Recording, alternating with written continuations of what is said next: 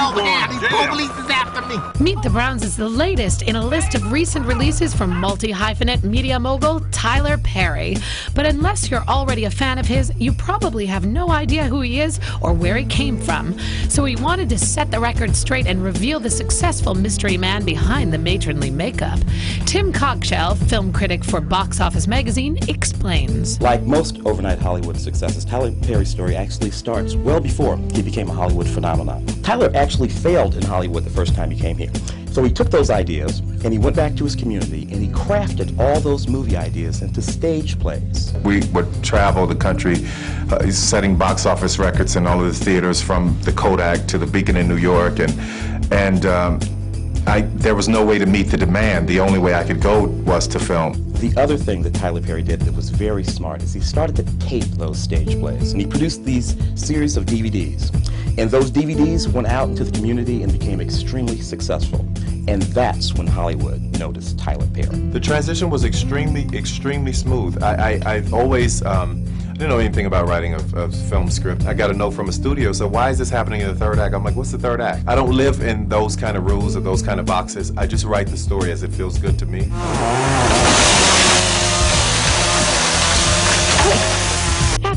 Received debut of his first feature film, Diary of a Mad Black Woman, Tyler Perry and his films quickly gained a reputation of quality and substance.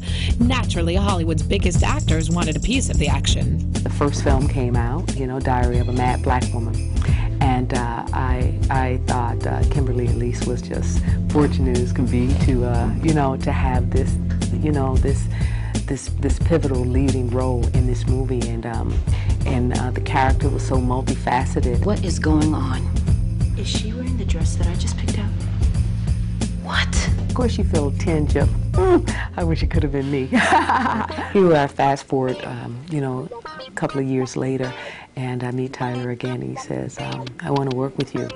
And um, I was like, wow, I would love that. You see the elite of Hollywood lining up to work with Tyler Perry for two main reasons. One, success breeds success. Everybody likes to be a part of success. Tyler Perry is the reason that attracted a lot of people. That's why we're here. We want to rub Tyler and get some of that magic and figure out how he came and it just took no prisoners in Hollywood, did it his own way. The other is, Tyler Perry is an independent actor in Hollywood. He makes the films that he wants to make the way he wants to make them. And the elite actors of Hollywood like that spirit. He also lets them be independent. He lets them do their thing their way. Another reason Perry's films are so attractive to actors is because of the significant messages he delivers in all of his stories. Tyler Perry films all revolve around the idea of faith. If you watch a Tyler Perry film, you will hear a message about faith in the black community. It really is just a testament that our audience that's African American audience are just hungry, hungry for images of ourselves, for stories, for our stories, and you know, coming straight out of the community, out of the church. He has something in his heart that always comes out in his films. He wants family to be united. He recognizes the importance of that message. Whether he's acting, directing, or producing his own independent pictures, the bottom line is that Tyler Perry has found success by creating his own creative niche in Hollywood. It isn't that Tyler Perry hasn't allowed himself to be absorbed by mainstream Hollywood. It's that Tyler Perry made mainstream Hollywood come to him. There's a high regard and respect for not only what he's attempting to do, but the fact that he's doing it. I didn't want it to, to, it to be preachy, but I did want to make the point. I did want to make some statements, and I did want to say, you know, it's time to move on, love harder, wake up, and be better.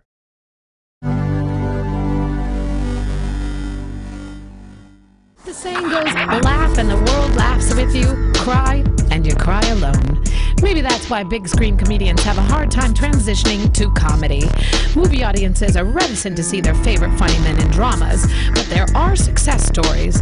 Bill Murray, Jim Carrey, Robin Williams, and our focus this time, Academy Award winner Jamie Foxx. I don't necessarily have to make all the money in the world or get the $50 million movie or whatever, but you just want to be able to do great work. Great work is every serious actor's goal. Plenty of comedians are dramatic actors at heart who just want a chance to show their stuff. Jamie Foxx won his Academy Award in 2004 playing singer Ray Charles in Ray. Ray Charles! Portraying musician Ray Charles came naturally for Foxx, who studied music in college. Jamie impressed critics who once pigeonholed him as a comedian. Here's how Jamie made the transition. He started acting on television in the comedy In Living Color. His first movies, including Booty Call, were also comedies. Then Foxx took his first dramatic turn in Oliver Stone's football drama, Any Given Sunday, starring Al Pacino and Cameron Diaz. Oliver Stone putting it down. That's right. Why did you decide to do this film in the first place? Uh, look at all the people in it, wouldn't you? It was one of his first serious roles, and he got to work with Oliver Stone.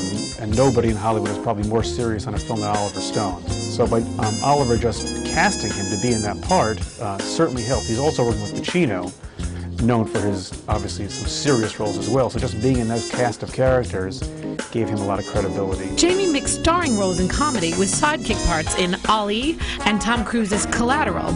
Foxx had to convince Collateral director Michael Mann he could handle drama. And then he says, well, can you play a cab driver? I said, Mike, come on, you, you saw me in Ali, I do my thing. He said, well, can you not do your thing? I said, what do you mean? Can you just be simple? Can you be a common man? Can you be indecisive? Can you not be the hero? You were the hero in Willie Beamen. You were somewhat of a loose cannon in Ali, but can you just play it simple? Okay, got it, got it, got it, got it. Very right, very right. When Foxx came in, we started working on, on, on the characters. Like, man, this is. He's like, yeah, that sense of this guy's going to go for it. It's going to be good. You know, he's going to really, really go for it. After impressing his co-stars in Collateral, Jamie didn't have to convince producers he could handle dramatic roles. His performance in Ray, which led to an Academy Award, is solid gold proof of his success. When you look at your career, this is the type of things you want. You want that jump shot at the end of the buzzer where all the cameras taking the pictures and uh, you hit it and win the game. That's what this is.